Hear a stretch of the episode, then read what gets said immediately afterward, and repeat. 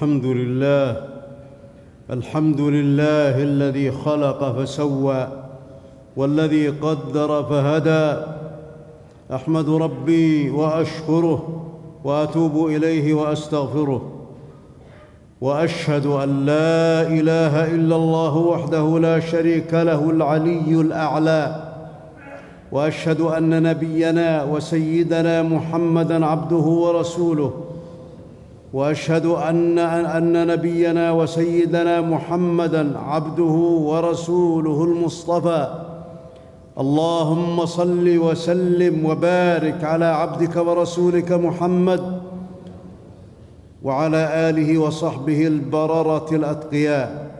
أما بعد فاتقوا الله كما أمر وانتهوا عما نهى عنه وزجر. عباد الله إن ربكم إن ربكم أراد عمارة هذا الكون شرعا وقدرا إلى أجل مسمى وهذا العمران لا يكون إلا بالتعاون والتوافق والاجتماع وبناء الحياة على السنن العادلة الحكيمة النافعة. والإنسان والإنسان مستخلف في هذه الأرض ليصلحها ويعمرها ويعبد الله عليها وسعادته في طاعة الله وشقاوته في معصية الله. قال الله تعالى ومن يطع الله ومن يطع الله ورسوله ويخشى الله ويتقه فأولئك هم الفائزون وقال عز وجل ومن يعص الله ورسوله ويتعد حدوده يدخله نارا خالدا فيها وله عذاب مهين. وقال تعالى ولو اتبع الحق أهواءهم لفسدت السماوات والأرض ومن فيهن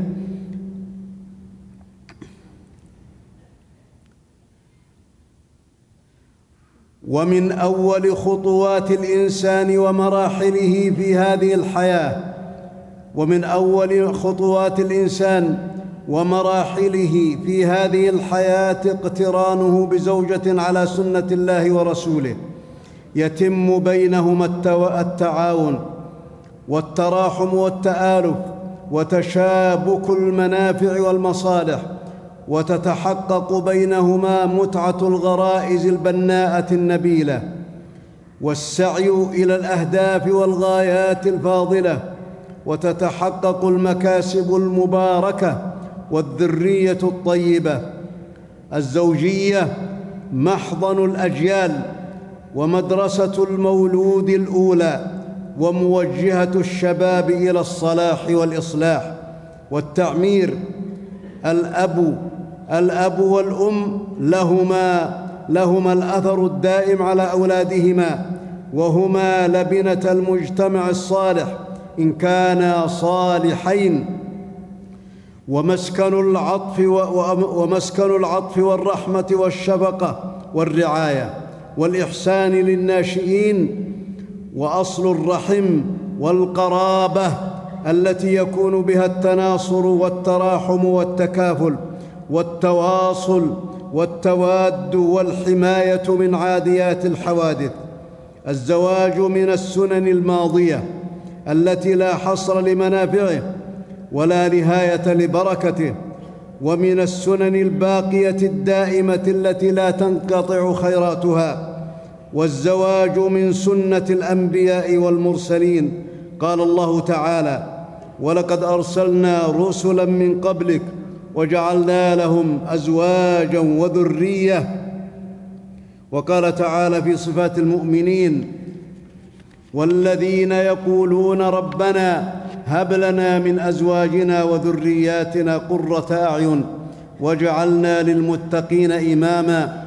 وقد أمر الله بالزواج فقال فقال تعالى وأنكحوا الأيام منكم والصالحين من عبادكم وإمائكم إن يكونوا فقراء يغنهم الله من فضله. وعن عبد الله بن مسعود رضي الله عنه قال قال رسول الله صلى الله عليه وسلم يا معشر الشباب من استطاع منكم الباءة فليتزوج فإنه أغض للبصر وأحصن للفرج ومن لم يستطع فعليه بالصوم فإنه له وجاء. رواه البخاري ومسلم. والباءة هي القدرة على المهر والنفقة والسكن. ومن لم يستطع فعليه بالصوم. إذا كان راغبا في النكاح فإن فيه, فإن فيه اجرا وفيه إضعاف الشهوة حتى ييسر الله له الزواج. وعن أنس رضي الله عنه قال سأل سأل نفر أزواج النبي صلى الله عليه وسلم عن عمله في السر فقال بعضهم لا أتزوج النساء وقال بعضهم لا آكل اللحم وقال بعضهم لا أنام على فراش فبلغ ذلك النبي صلى الله عليه وسلم فحمد الله وأثنى عليه وقال ما بال أقوام قالوا كذا وكذا. ولكني أص ولكني أصلي وأنام وأصوم وأف وأصوم وأفطر وأتزوج النساء فمن رغب عن سنتي فليس مني رواه البخاري ومسلم. فالإسلام فالإسلام أوجب الزواج لمن رغب فيه مع القدرة. وقال النبي صلى الله عليه وسلم تزوجوا الودود الولود فإني مكاثر بكم الأنبياء يوم القيامة. رواه أحمد وصححه ابن حبان من حديث أنس رضي الله عنه. الزواج الزواج طهارة وعفة للزوجين وصلاح للمجتمع وحفظ لهم من الانحراف. قال الله تعالى وإذا طلقتم النساء فبلغن أجلهن فلا تعضلوهن أن ينكحن أزواجهن إذا تراضوا بينهم بالمعروف. ذلك يوعظ به من كان منكم يؤمن بالله واليوم الآخر. ذلكم أزكى لكم وأطهر. ذلكم أزكى لكم وأطهر. والله يعلم وأنتم لا تعلمون. الزواج الزواج أمان للمجتمع من تفشي الزنا. وعمل قوم لوط فما انتشر الزنا في بلد إلا ضربه الله بالفقر والحاجة والذلة وظهر فيه الأمراض والوباء الذي لم يكن في أسلافه الماضين مع ما للزناه في الآخرة من الخزي والعذاب. قال الله تعالى والذين لا يدعون مع الله إلها آخر ولا يقتلون النفس التي حرم الله إلا بالحق ولا يزنون ومن يفعل ذلك يلقى أثاما يضاعف له العذاب يوم القيامة ويخلد فيه مهانا وما قارف احد وما قارف احد عمل قوم لوط إلا فسد قلبه وانتكست فطرته وخبثت نفسه وانحرفت أخلاقه وعوقب في الدنيا والآخرة بأشد العقوبات. وقد علمنا وقد علمنا ما نزل بقوم لوط من العقوبة التي لم تكن لأمة قبلهم فقد رجموا بحجارة من سجيل ورفع جبريل عليه السلام مدائنهم إلى السماء ثم أسقطها عليهم فجعل عاليها سافلها وأمطر الله عليها الحجارة مع خلودهم في النار ولعظم هذه الجريمة قال صلى الله عليه وسلم لعن الله من عمل عمل قوم لوط. لعن الله من عمل عمل قوم لوط. لعن الله من عمل عمل قوم لوط. فالزواج فالزواج أمان من الزنا ومن اللواط وطهارة للقلب وزكاة للنفس وسبب في الذرية التي تتعاقب على الأرض لعبادة الله ولعمرانها. ويشرع ويشرع أن ويشرع أن يتخير الزوج الزوجة الزوجة الصالحة. ويشرع أن يتخير الزوج الزوجة الصالحة بالخلق والدين وحسن المنبت لقوله صلى الله عليه وسلم تنكح المرأة لأربع لمالها ولحسبها ولجمالها ولدينها فاظفر بذات الدين تربت يداك. رواه البخاري ومسلم من حديث أبي هريرة رضي الله عنه وأن تختار المرأة ذا الدين والخلق. ففي الحديث سأل رجل النبي صلى الله عليه وسلم فقال يا رسول الله من أزوج ابنتي؟ فقال زوجها تقيا إن أحبها أكرمها وإن كرهها لم يظلمها ولا ولا تكره. ولا تكره الفتاة على خاطب لا تقبله بل يؤخذ رضاها لقول النبي صلى الله عليه وسلم لا تنكح الأيم حتى تستأمر ولا تنكح البكر حتى تستأذن قالوا يا رسول الله وكيف إذنها؟ قال أن تسكت رواه البخاري ومسلم من حديث أبي هريرة رضي الله عنه.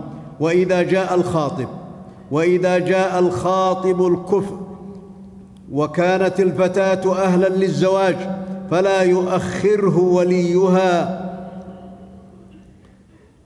وإذا جاء الخاطب الكفء وكانت الفتاة أهلا للزواج فلا يؤخر ولي وليها زواجها لأنها أمانة عنده يسأل عنها يوم القيامة ولا يرد الخاطب ولا يرد الخاطب بحجة مواصلة الدراسة فالأمر يعنيها مع زوجها ويعينها على الدراسة إن احبا ولأنها قد تتضرر في فيما بعد من حياتها ولا يجوز ولا يجوز للولي أن يرد الخطاب ولا يجوز للولي أن يرد الخطاب ليأكل مرتب وظيفتها فتضيع الفتاة بهذا الجشع والاستغلال وتحرم من الذرية فهذا جناية على المرأة وقد تدعو عليه فلا يفلح ولا فلا يفلح ولا ينفعه المال في قبره ويشرع ويشرع للخاطب والمخطوبة صلاة الاستخارة والدعاء بعدها بما ورد ويشرع ويشرع التوسط في المهر بما ينفع الزوجة ولا يرهق الزوج لقول النبي صلى الله عليه وسلم خير الصداق أيسره. رواه أبو داود والحاكم من حديث عقبة بن عامر رضي الله عنه. وفي الحديث أيضا خيرهن وأعظمهن بركة.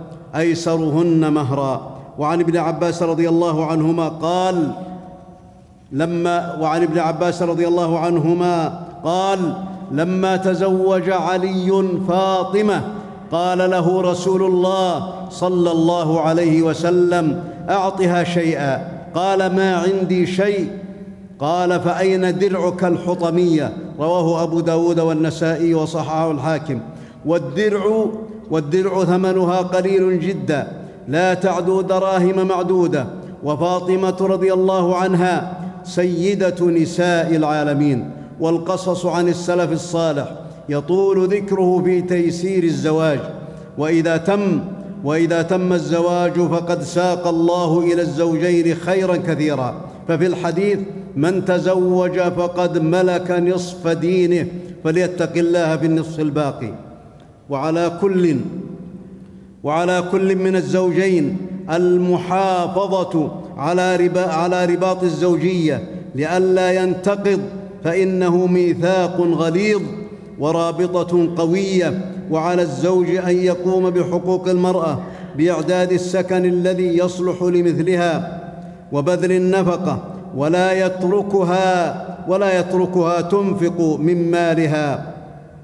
ولو كانت غنية أو موظفة إلا أن تشاء وإذا, عا وإذا أعانت المرأة زوجها فهي مأجورة مثابة على ذلك. وأن يوفيها العشرة كاملة ويحسن إليها ولا يسيء إليها بالأقوال ولا بالأفعال. والنبي صلى الله عليه وسلم قال خيركم خيركم لأهله. وأنا خيركم لأهلي وعلى المرأة أن تقوم بحقوق الزوج وأن تحسن عشرته وأن تطيعه في المعروف ولا تؤذيه وأن تحسن لولده وإلى والديه وقرابته وتحفظ ماله وغيبته. عن عبد الله بن عمرو عن رسول الله صلى الله عليه وسلم قال لا ينظر الله إلى امرأة لا تشكر لزوجها وهي لا تستغني عنه رواه الحاكم وقال هذا حديث صحيح الإسناد. وفي الحديث إذا صلت المرأة خمسها إذا صلت المرأة خمسها وحجت وحجت البيت وصامت شهرها وأطاعت زوجها وحفظت فرجها قيل لها ادخل الجنة من من أي أبوابها شئت. وعلى الزوجين وعلى الزوجين إصلاح الأمور في بدايات الخلاف لئلا يتعاظم الشقاق والشر فيؤدي إلى الطلاق الذي يفرح به الشيطان أشد الفرح وتضيع الأسرة معه ويتشرد الأولاد ويخرب البيت وينحرفون وعلى الزوجين أن يصبر وعلى الزوجين أن يصبر كل منهما على الآخر. فما أصلحت الأمور بمثل الصبر فعواقبه حميدة.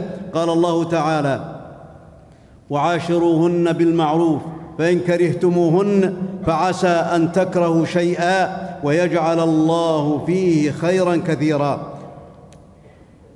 عن أبي هريرة رضي الله عنه قال قال رسول الله صلى الله عليه وسلم لا لا يفرك مؤمن مؤمنة إن كره منها خلقا رضي منها آخر. رواه مسلم ومعناه لا يبغض مؤمن مؤمنة. ومن تعسر عليه الزواج ومن تعسر عليه الزواج في أول الأمر فليلزم نفسه العفة والصبر وليحفظ نفسه من العادة السرية المحرمة التي كثر كثرت مضارها ومن الزنا ومن الانحراف حتى ييسر الله له الزواج. قال الله تعالى وليستعفف الذين لا يجدون نكاحا حتى يغنيهم الله من فضله. وليقتصد وليقتصد الناس في ولائم الزواج ولا يسرفوا فيها. قال الله تعالى ولا تبذر تبذيرا إن المبذرين كانوا إخوان الشياطين وإذا بقي من الولائم وإذا بقي من الولائم شيء فلا يحل أن يرمى ويهدر بل يعطى لمن ينتفع به ويأكله. وأن يشرف على ذلك من يؤدي هذا إلى مستحقه. قال الله تعالى والله جعل لكم من أنفسكم أزواجا وجعل لكم من أزواجكم بنين وحفدة ورزقكم من الطيبات لعلكم تشكرون. بارك الله لي ولكم في القرآن العظيم ونفعني وإياكم بما فيه من الآيات والذكر الحكيم ونفعنا بهدي سيد المرسلين وقوله القويم أقول قولي هذا وأستغفر الله العظيم الجليل لي ولكم المسلمين فاستغفروه إنه هو الغفور الرحيم.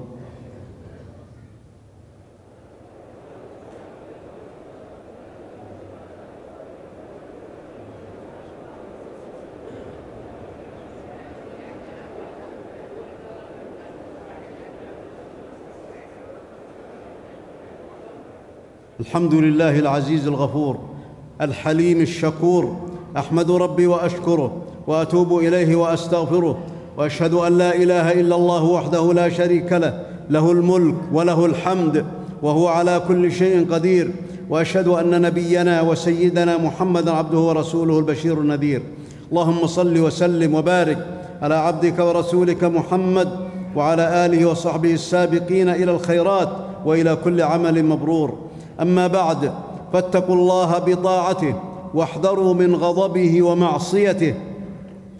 فما فاز الفائزون إلا بتقواه وما هلك الخاسرون إلا بالإعراض عن شريعة الله. عباد الله إن أبواب الخير كثيرة وطرق الجنة يسيرة والموفق من أقبل يطرق كل باب من الخير والمحروم من زهد في الحسنات.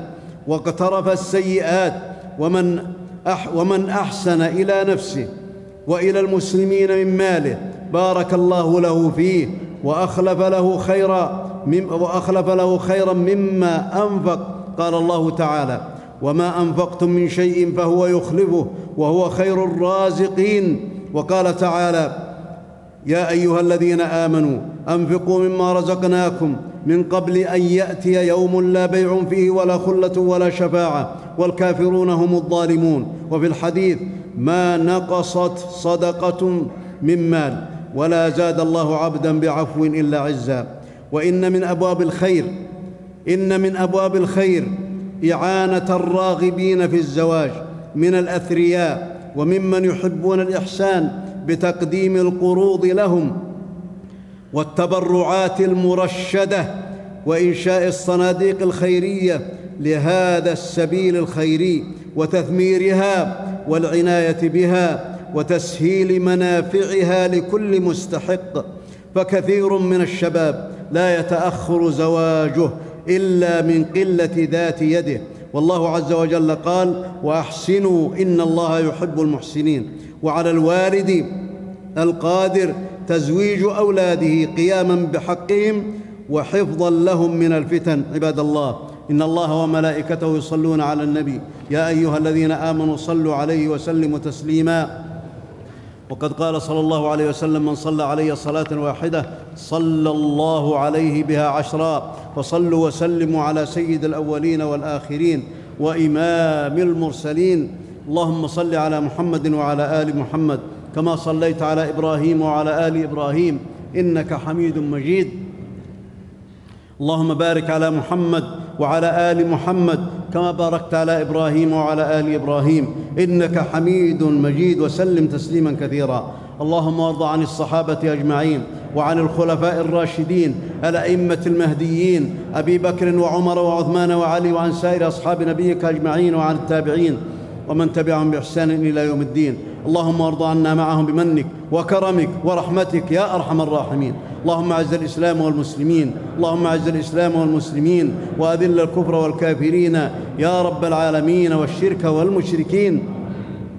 اللهم انصر دينك. اللهم انصر دينك وكتابك وسنة نبيك يا قوي يا عزيز. اللهم ألف بين قلوب المسلمين وأصلح ذات بينهم واهدهم سبل السلام واخرجهم من الظلمات إلى النور. اللهم ارحم أمة محمد صلى الله عليه وسلم. اللهم فقهنا في الدين. اللهم فقهنا في الدين وفقه المسلمين في الدين يا رب العالمين. إنك على كل شيء قدير. اللهم أعدنا اللهم أعدنا وأعد ذرياتنا. من إبليس وشياطينه وجنوده يا رب العالمين وجنوده وشياطين الإنس والجن. اللهم أعد المسلمين وذرياتهم من إبليس وشياطينه وذريته إنك على كل شيء قدير. اللهم إنا نسألك يا ذا الجلال والإكرام أن تكشف الكروب عن المسلمين في الشام. اللهم اكشف الكرب والكروب والعقوبات عن المسلمين في الشام يا رب العالمين. اللهم انصرهم على من ظلمهم. إنك على كل شيء قدير. يا ذا الجلال والإكرام. اللهم أرنا الحق حقا وارزقنا اتباعه. وأرنا الباطل باطلا وارزقنا اجتنابه. ولا تجعله ملتبسا علينا فنضل برحمتك يا أرحم الراحمين. اللهم اغفر لنا ولوالدينا. اللهم اغفر لنا ولوالدينا. اللهم اغفر لموتانا. وموتى المسلمين ونور عليهم قبورهم يا أرحم الراحمين. اللهم اصلح شبابنا وشباب المسلمين. اللهم اصلح شبابنا وشباب المسلمين يا رب العالمين. اللهم أغننا بحلالك عن حرامك وبطاعتك عن معصيتك وفضلك عن من سواك يا رب العالمين. اللهم اعذنا من شرور أنفسنا.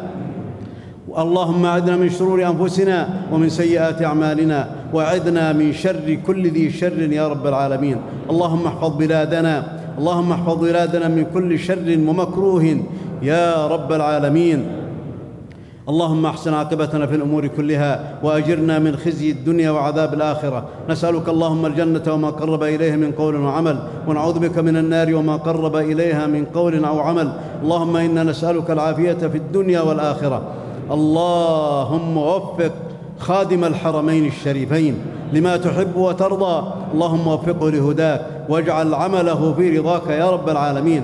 وأعنه على كل خير بقدرتك إنك على كل شيء قدير. اللهم وفق نائبيه لما تحب وترضى ولما فيه الخير يا رب العالمين. اللهم إنا نسألك يا ذا الجلال والإكرام أن تغفر لنا ما قدمنا وما أخرنا وما أسررنا وما أعلنا وما أنت أعلم به منا. أنت المقدم وانت المؤخر لا إله إلا أنت. اللهم إنا نعوذ بك نعوذ بك اللهم إنا نعوذ بك من زوال نعمتك وفجاءة نقمتك وتحول عافيتك وجميع سخطك. ربنا آتنا في الدنيا حسنة وفي الآخرة حسنة وقنا عذاب النار. عباد الله إن الله يأمر بالعدل والإحسان وإيتاء ذي القربى وينهى عن الفحشاء والمنكر والبغي يعظكم لعلكم تذكرون. وأوفوا بعهد الله إذا عاهدتم. ولا تنقضوا الأيمان بعد توكيدها وقد جعلتم الله عليكم كفيلا. إن الله يعلم ما تفعلون. واذكروا الله العظيم الجليل يذكركم واشكروه على نعمه يزدكم. ولذكر الله أكبر. والله يعلم ما تصنعون.